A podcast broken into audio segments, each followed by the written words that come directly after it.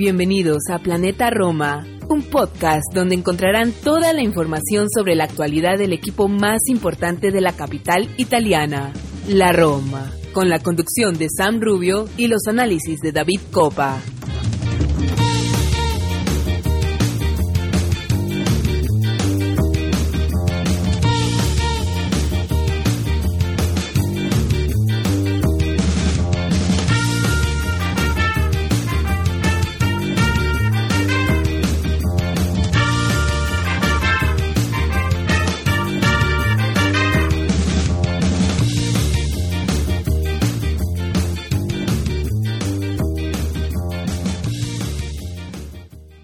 Hola a todos, tifosi y giallorossi, y bienvenidos al episodio ciento treinta de Planeta Roma Podcast.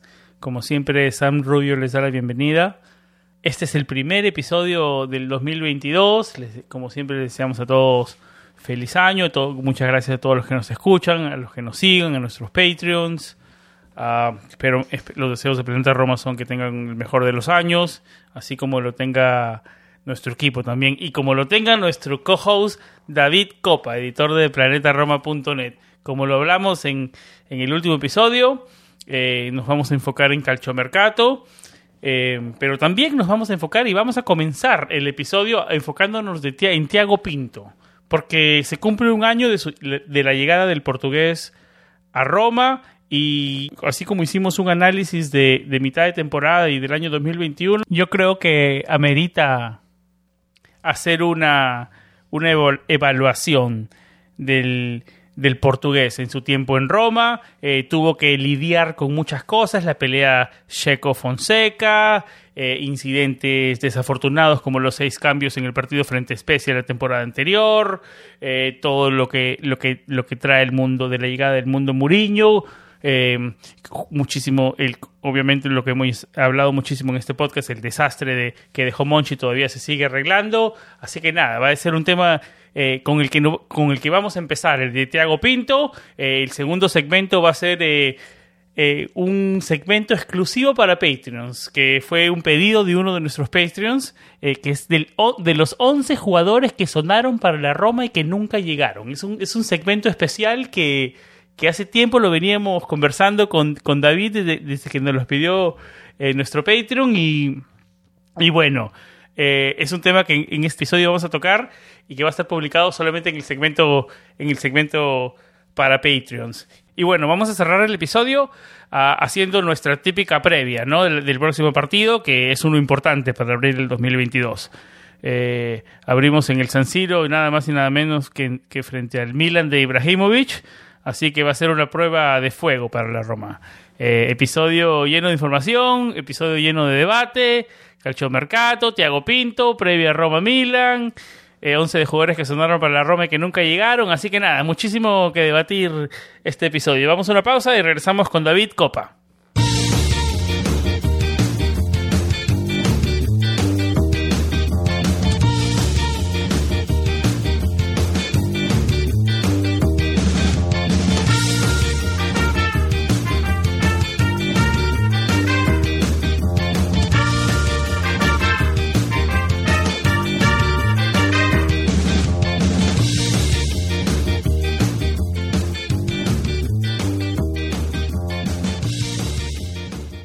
Como siempre, le damos la bienvenida más a nuestro compañero de tantas batallas, editor de Planetaroma punto net, el creador del Calcio Total Podcast, David Copa. Lo encuentran con su handle en Twitter, davisito guión bajo erre ce. Si eres fan de la serie, no solo de la Roma, de la serie A en completo, es una de las cuentas a seguir, súper recomendadas. No lo digo lo suficiente en este podcast. La cuenta...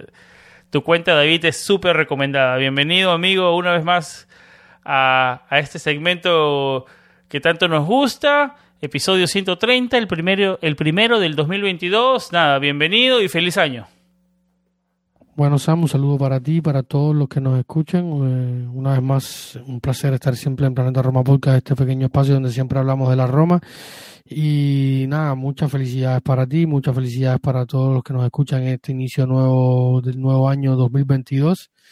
el año veintidós como el nuestro veintidós de la Roma, Nicolò Zaniolo. Esperemos que sea el año de, de Nicolò realmente y, y nada, muchas cosas buenas, mucha salud, mucha prosperidad y esperemos que todas sus metas y todos sus deseos se puedan cumplir, así como ese gran deseo que tenemos todos hace muchos años de ver a la Roma eh, triunfar y, y ser grande. Y como lo habíamos prometido y tú lo habías comentado ya al inicio del programa, hoy un programa lleno puramente de Calcio Mercato, y estaremos hablando de muchísimo Calcio Mercato, hablando de Tiago Pinto, de los fichajes que se han hecho, los que se pueden hacer, eh, el once de lo que pudo ser y no fue, en fin, programón tenemos hoy.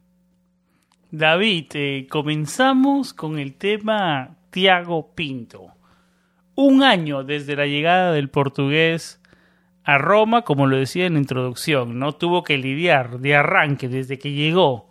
Eh, bienvenido a Roma. Eh, pelea entrenador, jugador, eh, bandera, eh, senador, eh, Paulo Fonseca, Erin Džeko. Eh, los seis sustituciones frente a la Spezia. Había que hacer un par de limpieza en casa, por más que los jugadores no quisieron. Hubo un poco, hubo un poco de turbulencia en esos momentos. Llegada de Mourinho, lidiar con lo que eso trae, limpiar jugadores, limpiar contratos desde Monchi, limpi- eh, contratos altos, eh, no poder traer jugadores por lo mismo que el dinero está atado con esos jugadores que trajo la administración anterior. Eh, muchísima limpieza que hacer del portugués. David, eh... y quiero que te extiendas. ¿Cuál es el análisis que haces de Tiago Pinto? Venía con un buen perfil del Benfica, que, tra- que, a ver, que trabajaba bien con jóvenes. Todavía, a ver, no podemos hablar de eso porque yo creo que para cuando se puede, cuando es el tema de debatir jóvenes, se tiene que hacer un, un termómetro más largo que un año, ¿no?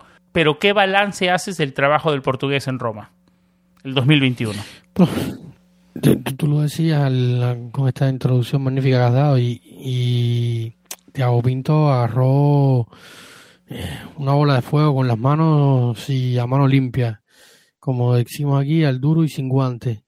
Eh, ¿Qué te puedo decir? Eh, fue, o sea, cuatro de enero del dos mil veintiuno se hizo oficial la llegada de Tiago Pinto a la Roma como nuevo director general. Recordemos que él no está inscrito como director deportivo. Quien sí está inscrito como director deportivo para Roma y para la Federación y para la Liga es Morgan De Santis, porque él no tenía los cursos eh, que lo avalan como director deportivo para poder eh, ejercer como esa eh, en ese en ese puesto eh, propiamente, pero sí funge como el director deportivo de la Roma y es incluso mucho más allá. Es el director general del área técnica y el encargado de, de, de muchísimas cosas hoy en Trigoria. Yo creo que él, hoy podemos decir que, que Tiago Pinto es el corazón de Trigoria, es Tiago Pinto. Y cuando, eh, o sea, Tiago Pinto se anuncia, si mal no me, no, me, no recuerdo, fue creo que en octubre, finalizado aquel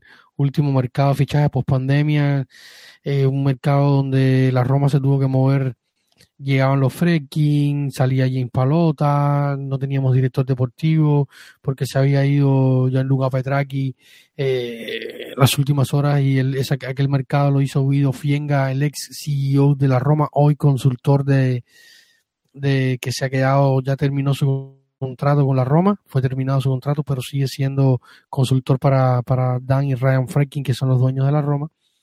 Y, y luego de ese mercado eh, pésimo, o sea, no podemos decir que fue un mercado malo o bueno, fue un mercado muy complicado, vamos a decirlo, no, no vamos a decir que pésimo, si fue un mercado complicado para Guido Fienga, eh, negociando con muchos agentes, una, una negociación inmensamente larga con el United por, por Smalling. Eh, y, y a la luz de todo aquello, ya con los Friedkin en Roma, lo primero que pensaron los norteamericanos era que tenían que eh, cambiar la rotación y cambiar, eh, invertir la, eh, el funcionamiento de, de lo que está pasando en el área técnica y empiezan a buscar un, un director deportivo. Y eh, llamó mucho la atención, lo recordaremos todos, de cómo fue que Que, que se inició la búsqueda eh, de una manera muy novedosa, con un database, con gestión de datos, mucha analítica. Los Friedkin contrataron a Ryan, Ryan Gold, un norteamericano que que tiene una agencia de para asistir al deporte que ha, que ha ayudado a muchos equipos en, en asistencia de jugadores y, y perfiles t- también de directivos. Y entre la, la lista tan larga que tenía Tiago Pinto se habló muchísimo, o sea, perdón, de los Friedkin, se habló muchísimo, salieron muchísimos nombres como es habitual. Y al final el elegido por los Friedkin fue Tiago Pinto, el ex director de, hoy dire, ex director deportivo de, del Benfica, que ascendió por varias categorías del, del conjunto portugués hasta llegar hasta la dirección deportiva, con la, en donde compartió con un viejo conocido de la, de la Serie A como es Rui Costa. Y allí hizo maravillas, hizo grandísimo trabajo eh, Tiago Pinto en el Benfica, dejando grandes ganancias, buscando mucho talento. Sin ir muy lejos podemos recordar la venta, o probablemente su venta más importante como director deportivo del Benfica, que fue la de Joao Félix al Atlético de Madrid por más de cien millones. Eh, en fin, eh, un muy joven y, y talentoso director deportivo que, es, que, que se embarcaba en una realidad completamente diferente. Eh, Benfica no es para nadie un secreto de que es un equipo muy exitoso, sino el más exitoso del, del, de, la, de las tierras lusas, un, uno de los más exitosos probablemente junto al Porto, al Sporting de Lisboa, son de los tres grandes del, del, del fútbol portugués, y llegó una realidad completamente diferente, como tú lo decías, problemas en la dirección deportiva, problemas en el área técnica, problemas en la plantilla, problemas dentro del vestuario, o sea, do, por donde quiera que Hugo Pinto encontró muchos problemas, y, y el primero que encontró tras su llegada en el mercado de enero, que fue el primero que gestionó, donde hizo dos incorporaciones en ese mercado de enero, que un poquito más adelante estaremos hablando de ella, más allá de lo que pudo hacer en el mercado, porque ese mercado de enero todavía los Friedkin estaban entendiendo muchas cosas y cambiando muchas cosas a nivel institucional. Eh, lo primero con que se encuentra es que, tú, como tú decías, aquella problema con, con Fonseca y, y Džeko, que al final ter, dan, termina dando al traste que Džeko estuvo fuera algún tiempo, pierde la cinta de capitán, eh, la termina... Eh, eh, recibiendo Lorenzo Pellegrini, que hace unos días da una entrevista y decía que eh, eh, no, no, no le gustó la manera en que en que llevó la cinta de capitán, pero al final que es un honor para él y tal, y, y ahí empezó Tiago Pinto, ¿no? a, a empezar a trabajar y, y, a, y a hacer muchas cosas sobre la base de esos problemas que, que, que ya tú habías mencionado en, el, en, la, en la introducción, ¿no? A trabajar con el problema del vestuario, algo que fue resolviendo con, con su mano, con, hablando un poco con Fonseca, que luego eh, Džeko sería reestructurado, pero al final ya la, la relación estaba muy gastada, ya, era, ya la primera temporada entre Fonseca y, y Džeko había habido problemas, eh, en fin, estos fueron los inicios de, de Tiago Pinto en, en la Roma. Turbulentos, ¿no? Entonces, digamos, eh, nota aprobatoria, digamos, en su primer año, ¿no? Eh, salió, sí, salió de contratos, más que todo, o sea, lo hablamos, lo hablamos en Calcio Mercato de vera, del verano pasado, ¿no? Eh, lo principal era salir de salir de, de, de contratos que estaban eh, perjudicando al equipo, ¿no? Y, y yo creo que mayormente lo pudo hacer, ¿no?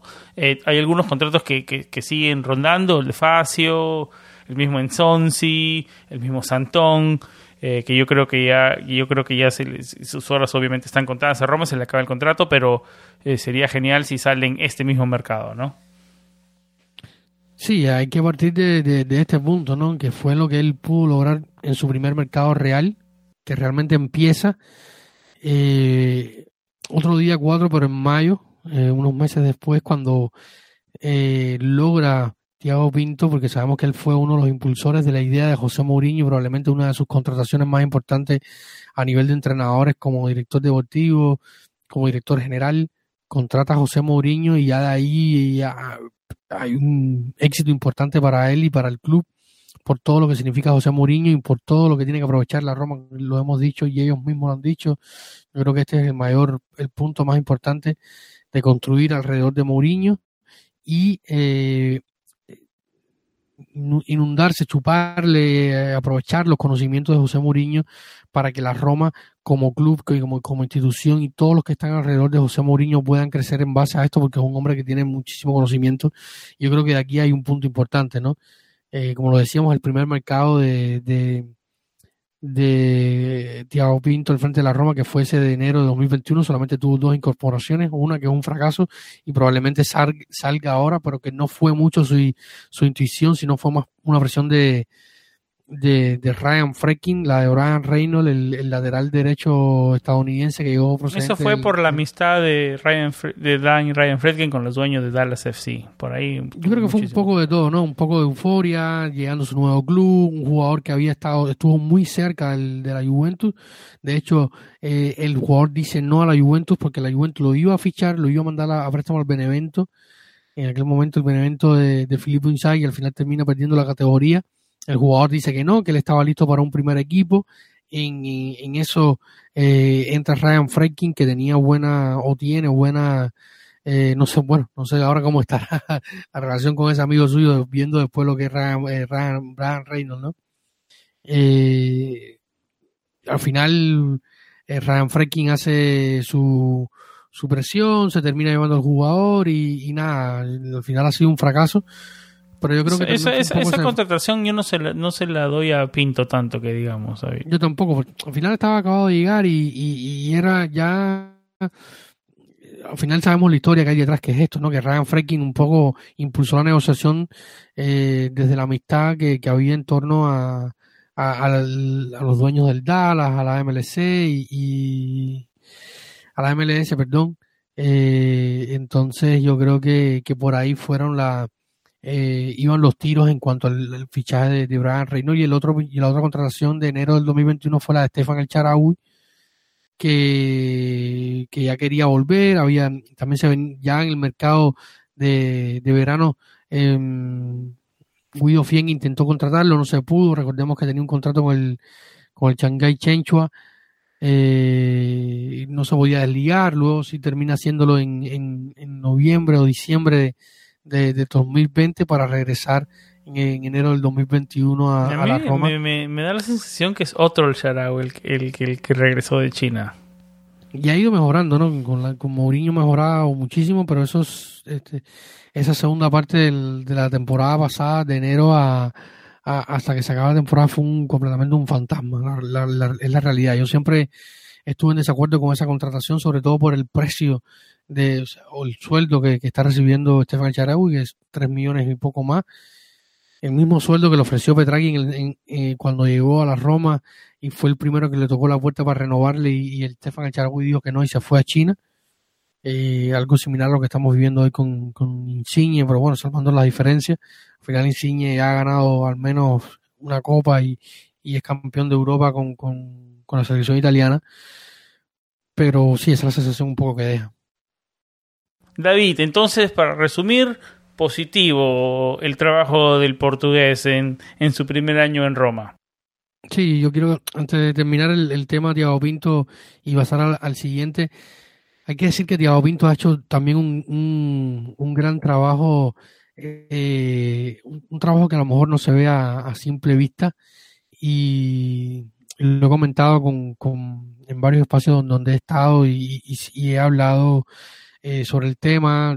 Tiago Pinto ha remodelado completo el sector juvenil, trabajando muchísimo eh, con los chicos que están ahí en la cantera. Se ve que, que ya los chicos no son, no son de, no están de paso, o solamente entrenan el primer, el primer, el primer, entrenan con el primer equipo, perdón, para rellenar un espacio, o simplemente eh, como una mera formalidad. Están los casos de Félix, Nicolás Zaleski, Darboe, Boe, que los tres recientemente, lo comentábamos en nuestro podcast anterior, lo pueden escuchar, han renovado su, su contrato con la Roma.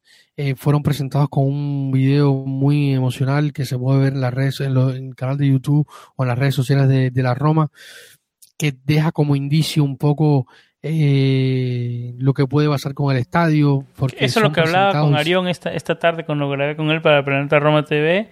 Me decía que la presentación fue donde tal vez sea el estadio, ¿no? Donde tienen el gasómetro, la zona del gasómetro. El sí. gasómetro. Y eso levantó mucha, muchos comentarios, ¿no? Porque al final eh, estás viendo que los Friedkin te están dando, o sea, no hacen lo que James Pallotta pide, que es que hablen. Ellos hablan con, con mensajes subliminales, con mensajes... Con acciones. y con acciones, ¿no?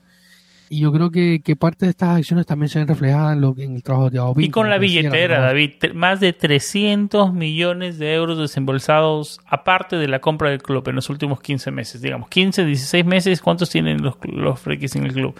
Más de trescientos millones de euros desembolsados por los Friedkin. Yo creo que no hay nada más que demuestra su compromiso, ¿no? Lo hablaba con Arión, cuán, cuán, cuán factible es y cuán sostenible es por, cuánto, por tanto tiempo. Yo creo que eso merece un podcast, un episodio en pleno, pero cuán sostenible es. Por, por el momento, agradecerles a los Friedkin por todo lo que vienen haciendo por el club, ¿no? Yo no entiendo cómo hay mucha gente en redes sociales que dicen, tienen que, ahora se va a ver el amor de los Friedkin en este mercado de invierno. Yo creo que si lo estás viendo por el lugar equivocado. Yo no, creo que no, ya no, se no. ha visto. El, el, el, el, lo está viendo. Yo creo está que viendo, lo está viendo, ¿no? Está entre, entre, entre los propios ojos. To, todo, todo el trabajo que vienen poniendo. Y, y, y cuántos millones de millones de millones, trescientos millones de euros en los últimos quince meses, aparte de lo que ya habían pagado por la compra del club, David. Exactamente, siguen metiendo dinero para las cuentas corrientes del club, siguen trabajando, siguen aportando. Ahí la está, deuda ya... del club sigue bajando cada vez más. Sí, sí, sí, poco a poco, eh, no, no es algo inmediato, pero sí. Y no, es, y no es una noticia menor. No, para nada, un equipo que, que, que tenía una de las nóminas más altas de, de la Serie A, eh, como tú lo decías, Pinto ha ido cortando sueldos, sacando jugadores, ha reducido la edad media de la plantilla, eh, ha reducido el monto de sueldos de la plantilla, ha dado importancia, como decía, a, a, a los jugadores jóvenes, se renuevan los jugadores jóvenes, llegan al primer equipo, debutan, son importantes. Eh, el caso de Félix, Misiroli, Volpato, Darboe, Boe, Zielinski, eh, perdón, Zaleski, eh, muchísimos jugadores importantes, el equipo femenino, Eh, todas las categorías se han ido eh, renovando, eh, reestructuró completamente la, la, el área de scouting eh, de la Roma, que estaba completamente des, des, des, deshecha. Eh, trajo un nuevo jefe de scout, trajo nuevos, nuevos eh, ojeadores, eh, mejoró el tema de la exploración, la, lo digitalizó por completo esa área, trabajando de una manera muy moderna.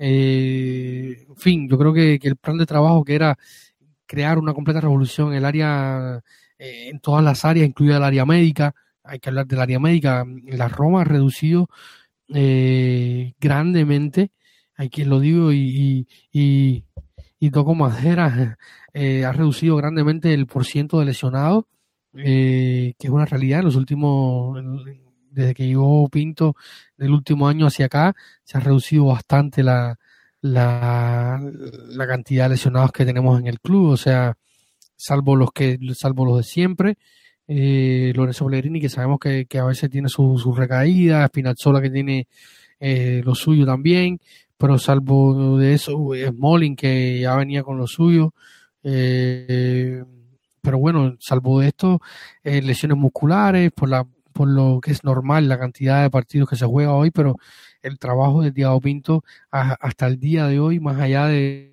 de, de lo que se pueda ver, eh, es increíble, para, para, en mi opinión. Yo creo que, que un, un aprobado con notable y, y superior. De acuerdo, no, de acuerdo, no hay otras palabras que decir. Es, a, a, muy aprobado, excelente lo de Tiago Pinto y, y esperemos que sigan ese camino. Eh, para futuro, ¿no? Bueno, el camino que tiene ahora es el calciomercato de invierno, David. Eh, el primer nombre que se hizo oficial llega desde Inglaterra, desde el Arsenal, para ser exactos. Eh, un jugador polifuncional que puede jugar como lateral derecho, puede jugar como, como mediocampista, que son las posiciones bingo, ¿no? Que en los que, que todo romanismo estaba de acuerdo que eran las las que se las que necesitaba más más refuerzo, digamos, más inmediato. Eh, una transacción que, o digamos, una negociación que duró, que comenzó o que se empezó a reportar desde Navidad, David, ya hace unos diez días, dos semanas. Eh, la Roma en, en inicio quería un préstamo con opción de compra. Eh, con el Arsenal no llegaron a un acuerdo, el Arsenal no le, no le cuadraban los números. Eh, pero la desesperación de la Roma hizo seguir y tal vez tratar de cambiar los términos, y al final de cuentas es un préstamo seco eh, por seis meses. Vamos a ver cómo le va. Yo creo que un préstamo seco eh, no es ma- no lo veo con malos ojos porque, porque, digamos, minimiza el riesgo, ¿no? Ahora que si es muy bueno, tal vez el, Ar- el Arsenal va a querer más, pero yo creo que eh, si es muy bueno es porque lo hizo muy bien, ¿no? Y nos ayudó. No sé cómo lo ves, David. Yo creo que, eh, eh, para resumir, en mi opinión, es eh, un riesgo mínimo por seis meses. Bueno, creo que es una contratación interesante, sobre todo partiendo desde que eh, Ainsley Maitland-Niles es un... Él quería salir, hay que empezar por ahí, él quería salir de ya... No ha tenido muchos pasado. minutos esta temporada en Arsenal, ¿no? Sí, ya ha tenido muy pocos minutos y, y de hecho el verano pasado él estuvo muy cerca de irse al Everton y, y él publicó una historia en su cuenta. Ocho partidos jugados, doscientos sesenta y ocho minutos solamente esta temporada con el Arsenal. Exacto, poco poco nada. Y a raíz de esto, el publicaba, o sea, antes de, de pasar por esta situación que está viviendo ahora el, el muchacho, el verano pasado publicaba una historia en su eh, en su Instagram donde decía que lo único que quería era eh, ir a un equipo en que en donde se sintiera apreciado y donde pudiera jugar. O sea, ya él quería salir, yo, su voluntad pesó mucho. Dicen que hubo una reunión con, con Mikel Arteta donde él presionó también para salir. Ayer, o sea, bueno, eh, estamos grabando... Es, esta semana, para decirlo eh, de una manera más atemporal. La primera eh, semana de enero. A, a, inicios de, a inicios de semana, lunes o martes, eh, se registró que la Roma hizo un, le dio un ultimátum al Arsenal, setenta y dos horas. Eh, Mourinho quería, quería el, Mourinho cuando habló con Pinto, y Pinto lo dijo, y se hablaron, o sea, se habló también en los medios, Mourinho quería que, lo, que el primer fichaje que tuviera a la disposición, estuviera ya en Roma el primero de enero. Vamos atrasados unos cuantos días. Sí, porque eh, también, David, al, al llegar Ma- Maitland-Niles, puedes eh, buscarle una, una solución a Ryan Reynolds, como se, se hablaba de, del Anderlecht, pero yo no sé porque ese equipo, y va a ser un tema que te voy a preguntar un poco más adelante, tiene un buen lateral derecho, pero no sé, a ver. Eh, sigamos con Maitland-Niles. ¿Cómo ves la llegada de este jugador? Como tú lo decías, eh, yo creo que, que al final es un, un buena, una buena negociación. Eh, yo, quise, yo, yo quise retomar un poco, ir un poco más atrás, hablar de la voluntad del jugador, que fue lo que lo, fue lo importante, y yo creo que también va a ser importante a futuro. Si el chico la hace, lo hace bien en Roma, si al chico le va bien, se siente bien en un ambiente donde va a encontrar a jugadores como Smalling eh, y Tammy Abraham, que también son ingleses, eh, más José Mourinho, que evidentemente ya ha hablado con él, le ha dicho cuál es su idea de juego y cómo lo quiere utilizar. Eh, yo creo que, que va a ser eh, importante su voluntad para permanecer o no en la Roma al final de temporada. eh, José Mourinho quería el fichaje para, para allá. eh, Tiago Pinto decidió no enredarse, aceptó las condiciones de, del Arsenal de no incluir una cláusulas para compra o recompra, y, y piensa, y yo creo, y lo que se dice en los medios hoy es que, que Tiago Pinto está convencido de que en unos meses puede renegociar los términos y lograr de quizás en el verano o incluso antes podrá renegociar los términos del préstamo y hacerse de manera definitiva con, con, con el jugador. Un jugador que ente, cuando se menciona, cuando sale por primera vez el nombre, se, se pensó que podría venir a ser un refuerzo en el medio del campo porque ha jugado mucho de mediocampista, pero también ha jugado mucho de carrilero derecho, y parece, todo indica a día de hoy, que Maitland-Niles vendría a ser la alternativa, como tú decías, de Ricardo para la derecha, y liberaría incluso a dos jugadores. Uno es Ryan Reynolds, que estaría muy cerca de irse a Bélgica, más precisamente al Anderlecht, y a, a Ricardo Calafiori, que eh, podría poner rumbo a, a, a Cerdeña. Ya está acordado incluso la negociación entre las partes, entre la Roma y el Cagliari, pero se puso en pausa. Para que tenga minutos Calafiori, ¿no? Que es lo que claro, se ve que necesita ahora. Va a quedar muy tapado en esa posición con, con Spinazzola, con Viña, incluso hasta con el Shaarawy, que, que vendría siendo la tercera, estaba siendo hoy la, la segunda opción de, de, de José Mourinho ante la luz de, de que no confía en Calafiori. Así que el chico va a salir, pero bueno, la Roma quiere estar segura primero de que va a tener un, un reemplazo al menos, que es Maitland-Niles, que es un, un jugador muy polivalente, que te puede jugar ambas bandas, te puede jugar de interior, te puede jugar de mediocampista, Eh... En papel perfecto, David, porque son, lo hablamos, ¿no? Posiciones que más necesita la Roma, lateral suplente de Karsdorp y, un, y una presencia en el medio campo, una presencia importante, ¿no? Este jugador llena esas dos posiciones, en, a préstamo seco, sin un gasto importante, porque la Roma no se puede dar el lujo de tener un gasto importante ahora, por lo mismo que ya hablamos hace tiempo de toda la inversión que tienen los Friedkin. Eh, yo creo que en papel... bien, ¿no? Positivo. Esperemos que lo traslade a la cancha. Sí, sí, sí. Un chico que, que en su momento fue uno de los tantos muchachos prodigios que sacó el Arsenal.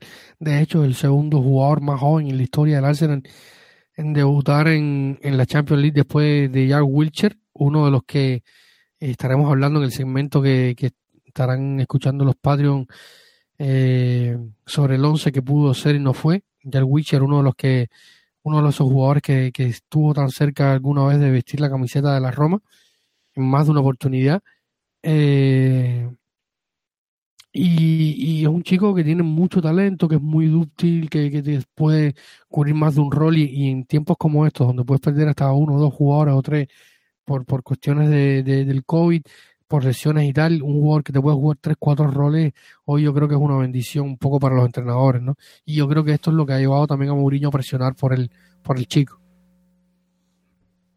Sí, esperemos, como le digo, viene, es un jugador, es un jugador, como tú lo dices, interesante, rápido, de buen pie, esperemos que, esperemos que llegue a aportar eh, inmediatamente, no que es un, eh, que es algo, digamos, en el historial. La estadística te dice que es algo complicado, que llegue un jugador en invierno y que tenga un impacto inmediato, ¿no? En la última década son pocos jugadores que se me vienen a la mente, ¿no? Obviamente el que más resalta es el de el de Ryan Reynolds, ¿no? Completamente. No, el Stephan El Shaarawy, por ejemplo, también la primera vez que llegó a la Roma llegó a un mercado invernal y se presentó con un gol de taco ante el Sassuolo, creo que fue en el Mabey.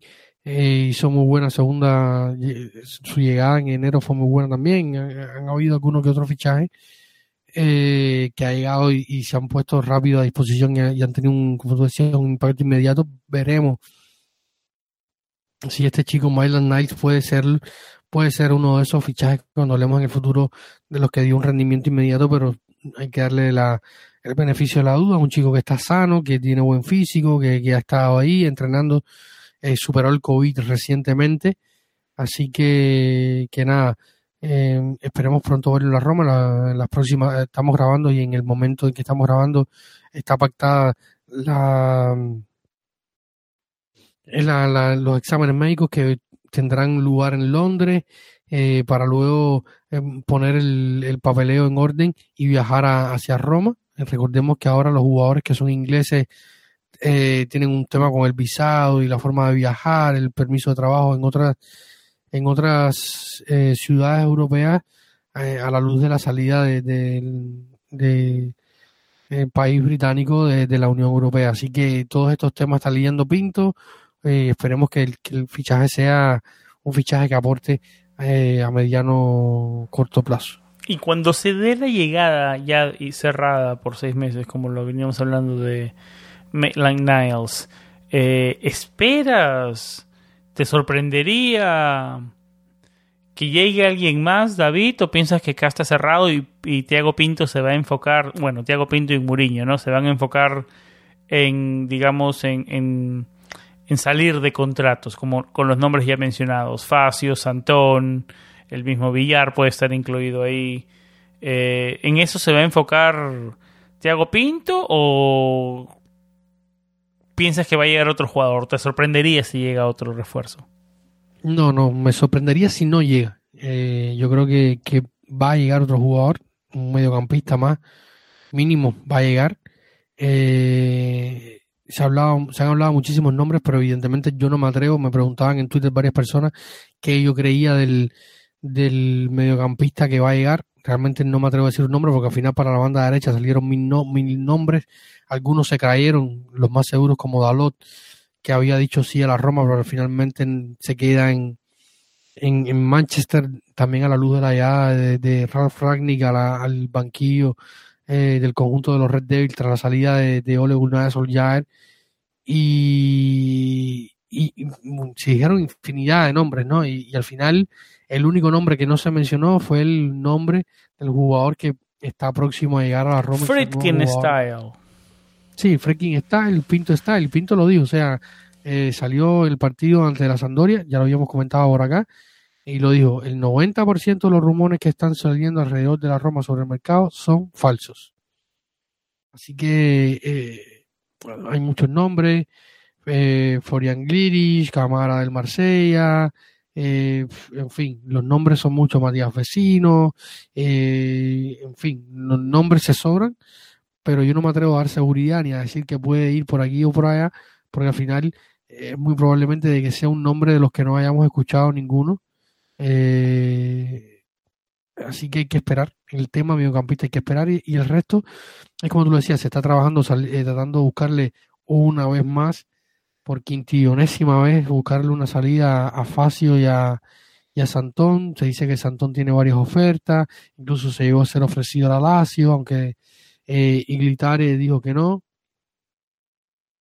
y Facio lo mismo, gustaría en España, en la Sampdoria, eh, tendría, incluso se relacionó con el Napoli, eh, y el Napoli, si hubiera dejado, hubiera tenido el Napoli dos, dos ex centrales de, de la Roma, eh, bajo la dirección de, de Luciano Spalletti, eh, que dicho sea de paso ha sido positivo en las últimas horas, así que es eh, un golpe bajo para, para el conjunto napolitano, más allá del, del golpe bajo que supone la pérdida de, de Lorenzo Insigne. Eh, y yo creo que por aquí va el mercado, ¿no? Eh, ahora uno es enfocarse en el, en el mediocampista, luego tratar de salir de estos jugadores. Villar, tú lo mencionabas, es uno de los que ha podido, que está en la lista de, de, de los jugadores que tienen las valijas en, en, en su mano para salir. Villar, Diawara, eh, Ryan Reynolds. Eh, Qué caso curioso que... el de Gonzalo Villar, ¿no, David? Comenzó el año como promesa, jugador profesional, de buen pie, personalidad, eh, cent- jugador centrado, y, y, y, para, y no, a mí no me gustan las comparaciones, ¿no? Pero digamos, al comienzo del año Zaniolo era un loco social media, todo posteaba todo lo que hacía, y al comienzo del dos mil veintidós se invirtieron los papeles. Zaniolo sin social media, trabajado, enfocado a la cancha, y Gonzalo Villar poniendo mensajitos con doble sentido en su Instagram. Eh, no sé, eh, qué caso curioso el de Gonzalo Villar, ¿no? Sí, ha evolucionado muchísimo y no se ha tomado nada bien el tema de, de, no, de no contar para José Mourinho. Es eh, una situación con, con la que tenía que lidiar. Yo siempre lo digo, lo repito en, en todas las tribunas donde me he parado a hablar un poco de la Roma. Siempre lo digo cuando me preguntan sobre Gonzalo Villar, y, y hay un punto importante que es el que él estaba en el medio campo, eh, ocupando una posición, porque al final habían bajas en, en la defensa. Bryan Cristante terminó jugando de central casi toda la temporada, sobre todo por la lesión de, de Chris Smalling, que todavía viene saliendo de esa lesión. En los últimos tiempos ha estado bastante estable, tocamos madera otra vez para que siga estando bien, aunque vamos a hablar ahora un temita en torno a, a, a Chris Smalling. Y, y el tema de Gonzalo Villar es ese. Yo creo que, que, que al final, pasara lo que pasara, iba a tener que luchar por un puesto en el mediocampo. Eh, sabemos que José Mourinho es un hombre muy exigente y que, y que busca ciertas cosas y ciertas reacciones en sus jugadores, y la reacción de Gonzalo Villar no está siendo para nada positiva. Ya en el verano respondió un tuit de... de Manuel Esotti, periodista y redactor del diario El Tempo, sobre un rumor a, a Sampdoria. Él lo retuiteaba y dijo que no, que no se iba a ningún lado, que poco después sería eliminado, eh, y así, eh, manda mensajes subliminales eh, Gonzalo Villar, pero estas cosas con José Mourinho son un poco que un, un arma de doble filo, porque al final te pueden eh, catapult, catapultar de, de manera negativa fuera del equipo.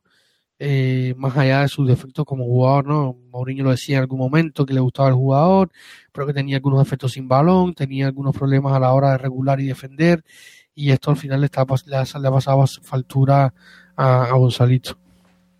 David, ¿algo más que decir de Calciomercato? Eh, al momento que estamos grabando, en la primera semana cinco o seis de enero. Bueno, no, por ahora yo creo que esto es todo. Eh, hay que seguir esperando cómo evolucionar el, el calciomercato, esperar que, que jugadores pueden salir o no. Eh, como lo decíamos, Diawara, Villar y, y Ryan, Ryan Reynolds. Ah, siempre lo confundo con Ryan Reynolds a este muchacho. Y eso es que me gusta mucho Ryan Reynolds y sus películas, pero bueno. Eh, eh, Ryan Reynolds está a punto de salir, eh, Diawara y Gonzalo Villar son los tres nombres que más pesan para salir, eh, junto a los ya archi y mega conocidos David Santón y Federico Facio. Así que nada, hay que esperar y, y ver eh, qué tan rápido se puede seguir moviendo Tiago Pinto de cara a este mercado. Vamos a una pausa y regresamos con más.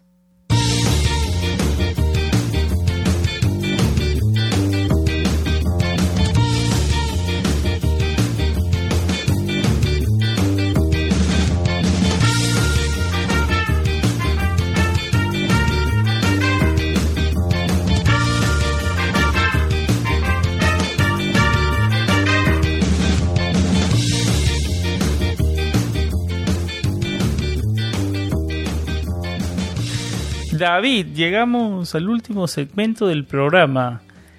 Eh, el primer partido del dos mil veintidós para la Roma es una prueba de fuego, una visita al San Siro para enfrentarnos a nada más y nada menos que al A C Milan.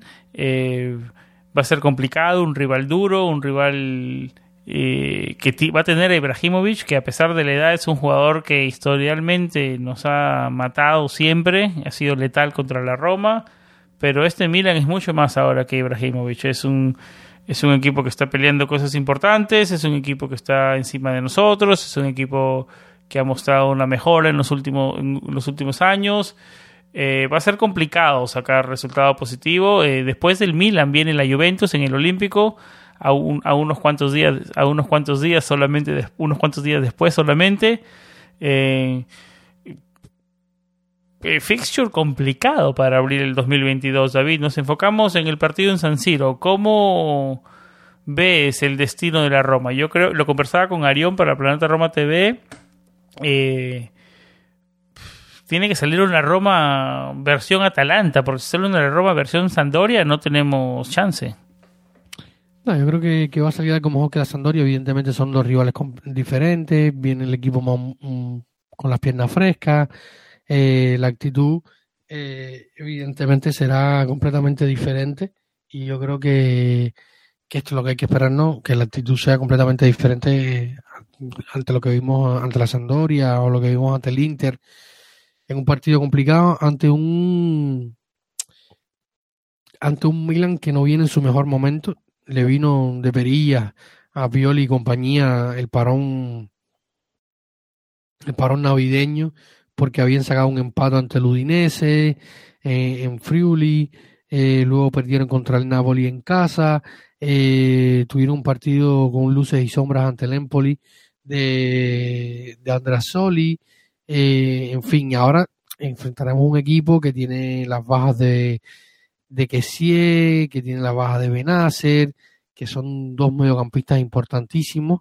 Tendrá que jugar con Bakayoko y, y Donali probablemente, con, con, o con Krunic, o con los, o con los jugadores que le permita eh, la pandemia, porque tenía algunas bajas. Tataruzanu, que, que es el segundo portero, estaba eh, contagiado con el virus. Había otro jugador más contagiado, pero que el, que el club, a petición del jugador, decidió mantener la, la confía, eh, o sea, eh, mantener en secreto el nombre del, del jugador. Y, y, y yo creo que este Milan eh, está siendo menos, eh, ya desde que enfrentó a la Roma en la primera vuelta, eh, por allá por la eh, en el Olímpico, por la, ahora no recuerdo la jornada, creo que fue en octubre. Déjame buscar un momentico. Eh, jornada once. Estaba pasando también por una crisis similar, ¿no? Y era un Inter, un, perdón, un Milan que sacaba más los resultados de lo bien que jugaba con respecto a lo que inició la temporada. Y yo creo que también la cantidad de partidos, las lesiones, las bajas, eh, le han pasado factura a este Milan de Napoli, de Pioli, perdón, que, que por ejemplo ante Napoli le, le costó bastante. Eh, sacar el, el partido adelante. Lo mismo pasó con el, con el Udinese. Así que será un partido bien complicado en casa de, de, del, del Milan. Eh, un Milan que recupera a Rebić. Un que Milan recupera... que, na- que nos ganó bien en el Olímpico. Se puso un poco más junto cuando le expulsaron a un jugador, pero, pero nos ganó bien, en mi opinión. Sí, fue un partido eh, con luces y sombra, ¿no? Pero eh, sin dudas eh, fue aquel partido. Ese fue el gol de, de Ibrahimovic desde el tiro libre, donde eh, Rui Patricio pudo hacer algo mejor, algo, algo un poquito más, en fin. Eh, yo creo que eh, va a ser un partido complicado, muy complicado. Habrá que ver cómo llega el, el equipo de Mourinho. Por suerte hasta ahora no hay, no hay bajas importantes. Todos los titulares están disponibles, incluido ese titular Novaks de lo, del que tanto se habla en, en, los, en los últimos días. Ese jugador que, que es titular inamovible, según los medios comentan hoy, y que no se ha vacunado, y que sería un problema si eh, el gobierno italiano se, que ha eh, amenazado, eh, y estamos esperando confirmación sobre esto, que a partir del día diez los jugadores profesionales que no estén vacunados no podrán. No está confirmado todavía, David, porque yo pienso que estaba confirmado, ¿no? Mm, yo creo que no está del todo confirmado, faltaba... Porque puede algo... ser un problema, no solamente para la Roma, para varios clubes. Sí, sí, sí, sí, sí. Va, va, va. Esto podría moverle el piso a, a más de uno. Eh, en la Roma, como lo estamos viendo, solamente tenemos un jugador Novaks. Los Novaks nos contaba, nos comentaba nuestro patron Irving. Eh, los Novaks entran a la Facio Zone, a la zona Facio. El nuevo va- eh, es complicado. eh, el, el Bayern Múnich eh, t- tomó algunas Eh, previsiones en cuanto a esto. Eh, por ejemplo, tenía tres o cuatro jugadores, incluido Joshua Kimmich, Kimmich, perdón, y le mandó una nota y le dijo: amigos, eh, reducción de sueldo a tanto y vamos a tomar medidas a tanto y, y, y esto es lo que hay, ¿no? Y probablemente no sé cómo, cómo lo manejarán eh, los Friedkin en esta situación. Un tema eh, bien delicado. Dice, sí, se dice que, que Tiago Pinto y y José Mourinho están trabajando mucho con este jugador para convencerle de vacunarse, porque si no, eh, esto te, te, te cambia los planes del ¿Le mercado. ¿Le podemos poner nombre y apellido al jugador? Eh, la, la, los rumores y las porras que hay por ahí por Twitter y por las redes sociales, sociales hablan mucho de, de Chris Smalling. Sabemos los antecedentes. Y lo comentaba Arión, la esposa de Chris Smalling es muy anti antivacuna, en las anti-vax en la, en, la, en las redes sociales, ¿no? No me consta, pero lo comentaba Arión. Sí, sí, a mí tampoco me consta, pero sí le han hecho comentarios. Está el tema de que ellos no, o sea, no comen carne. Eh, son está aquella anécdota del... ¿Tú tampoco comes carne, David? ¿Eh? No, tampoco, no, yo tampoco como carne, yo pero tampoco, no, no porque, yo soy, yo no, me, no porque vuelto, sea vegetariano. Me he vuelto vegetariano. No, no, no la como, sino no, no porque sea vegetariano, sino porque aquí es complicado comerse carne, sino me la comía sin problema. A mí me encanta la carne. Y más si puede ser un asadito así, con una cervecita. Un ya, chimichurri. Un chimichurri, ya. La, sin chimichurri no corre para mí. La mezcla ah. del chimichurri con el perejil, el ajo, el aceite y, y el, vin- el vinagre rojo es espectacular. No, y el chimichurri es... después, no... cuando, cuando el, a los días siguientes que lo preparas es mejor todavía, cuando se concentra más. Sí, segmento, este segmento va para dedicatoria para nuestro amigo Maxi Frigieri a Buenos Aires. El rey del asado en el, Buenos Aires. El rey del asado. Por, por eso mismo y... no puede estar con nosotros hoy, porque debe estar en un asado ahora mismo. Seguro, seguro, seguro. Está en un, en un tema estos de, de asado. Con y, cerveza, porque es lo único buena... que debe ser. Mandando fotos de cerveza nueva, una cerveza por aquí, otro tipo por allá. No, está en otro nivel, nuestro querido Maxi Figueres. Un gran abrazo hasta Buenos Aires.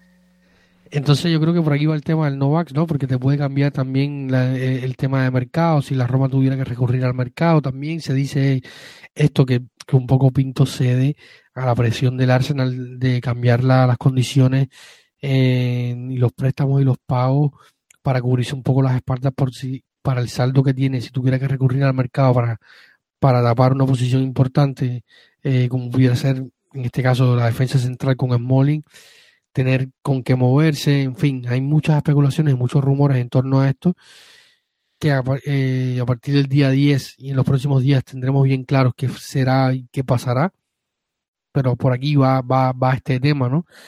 Y sin irnos, o sea, nos hemos desviado un poco el tema de la previa contra el Milan, pero estábamos hablando de que José Mourinho hoy, eh, a pocos días del partido, tiene todos sus titulares, habían tres positivos dentro de la plantilla, Fusato, Borja Mayoral y otro eh, jugador que no quiso que se revelara su identidad, y presumiblemente es Stephan El Shaarawy, quien casualmente se reincorporó a los entrenamientos. Recordemos que venía tras, eh, arrastrando algunas molestias, pero ahí está, ahí viajará con el equipo a, a Milano, probablemente para estar en el banquillo, eh, y José Mourinho saldrá con su once de gala en la grama de, de del estadio eh, de Milano. El Milan es favorito, en las apuestas paga más ciento cinco, la Roma no es favorito, paga más doscientos sesenta.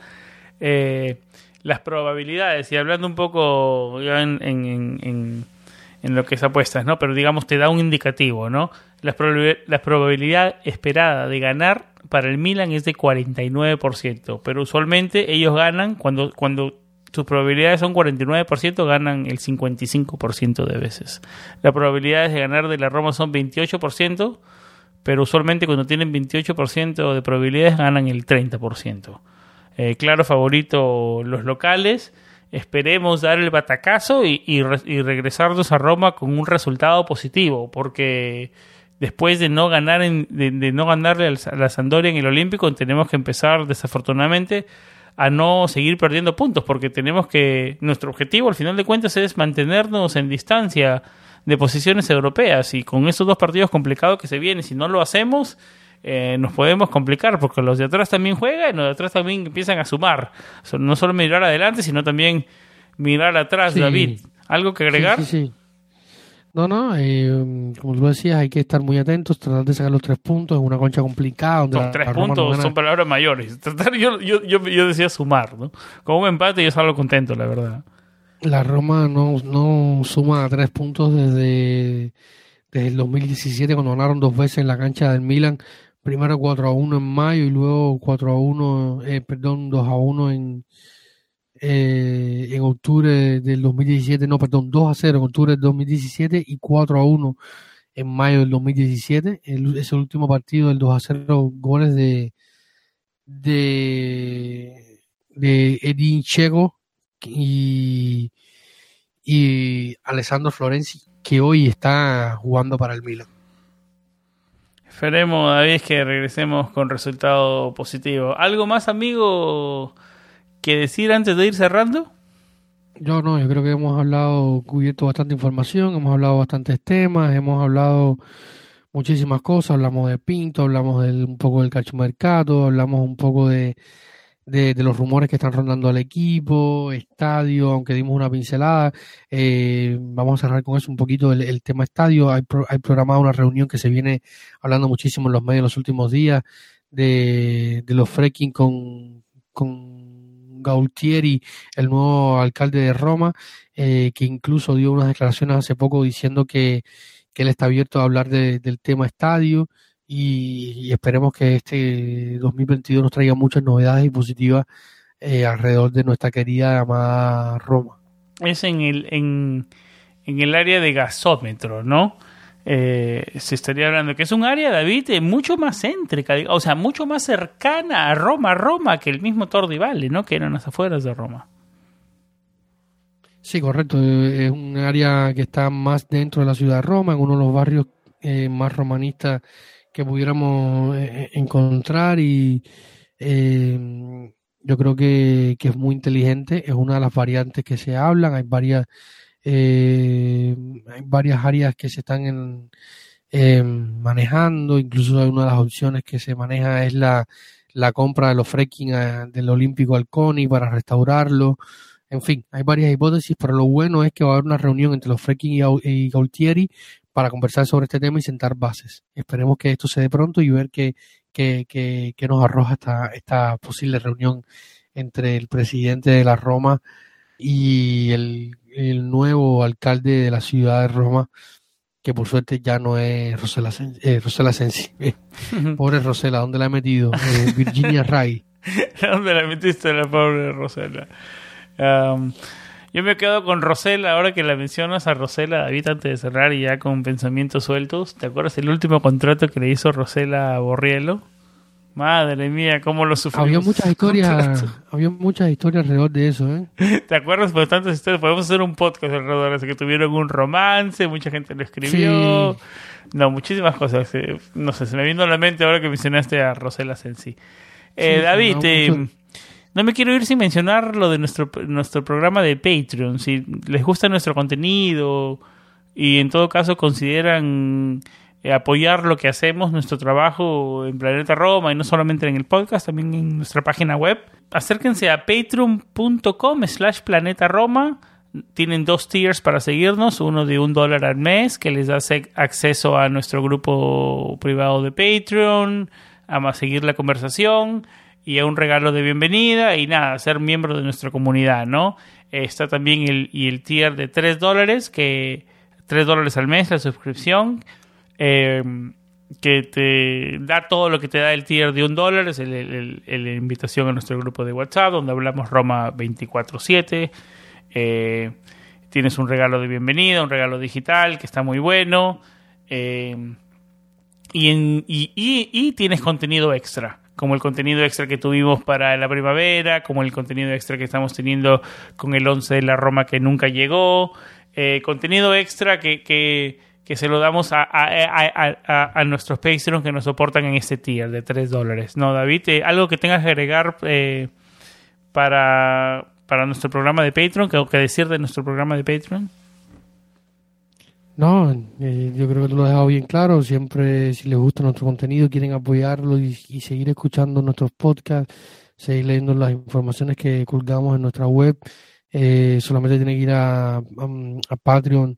Punto com slash Roma, Planeta, Planeta Roma, Roma. Perdón, y allí, y allí encontrarán nuestro apartado, se podrán suscribir y, y ayudar a que Planeta Roma siga existiendo, porque al final la idea siempre es para tratar de mantener la web y abordar un poco lo, los costos que nos llevan a, a, a producir este pequeño contenido que con tanto amor le, eh, y dedicación le llevamos cada día. davisito guión bajo R C es como encuentran a David. Samuel Rubio noventa y nueve es mi cuenta personal. Planeta-Roma es como nos encuentran en Twitter y en Instagram. Planetaroma punto net, planetaroma punto com es nuestra base de operaciones. Está, nuestro, nuestro podcast está en todas las plataformas principales de podcasting: Apple Podcast, Google Podcast, Stitcher, Spotify, iHeartRadio, TuneIn Radio, Evox, YouTube. Así que nada, es muy fácil encontrarnos. Vayan a su eh, eh, eh, podcast, podcasting player app eh, de, de su preferencia y, y, y en el buscador pongan Planeta Roma o el mismo Google, Planeta Roma. Es muy fácil de encontrarnos. Yo creo que por aquí vamos cerrando el primer episodio del dos mil veintidós. Vamos a afrontar el mes eh, eh, con positivismo. Se vienen dos partidos súper complicados, pero esperemos que nuestro equipo esté a la altura, ¿no? Y para comenzar, como lo decíamos, que nos regresemos con un resultado positivo del norte de Italia. Por aquí vamos cerrando el episodio, siempre con vibras positivas y como siempre lo más importante, Forza Roma. Chao.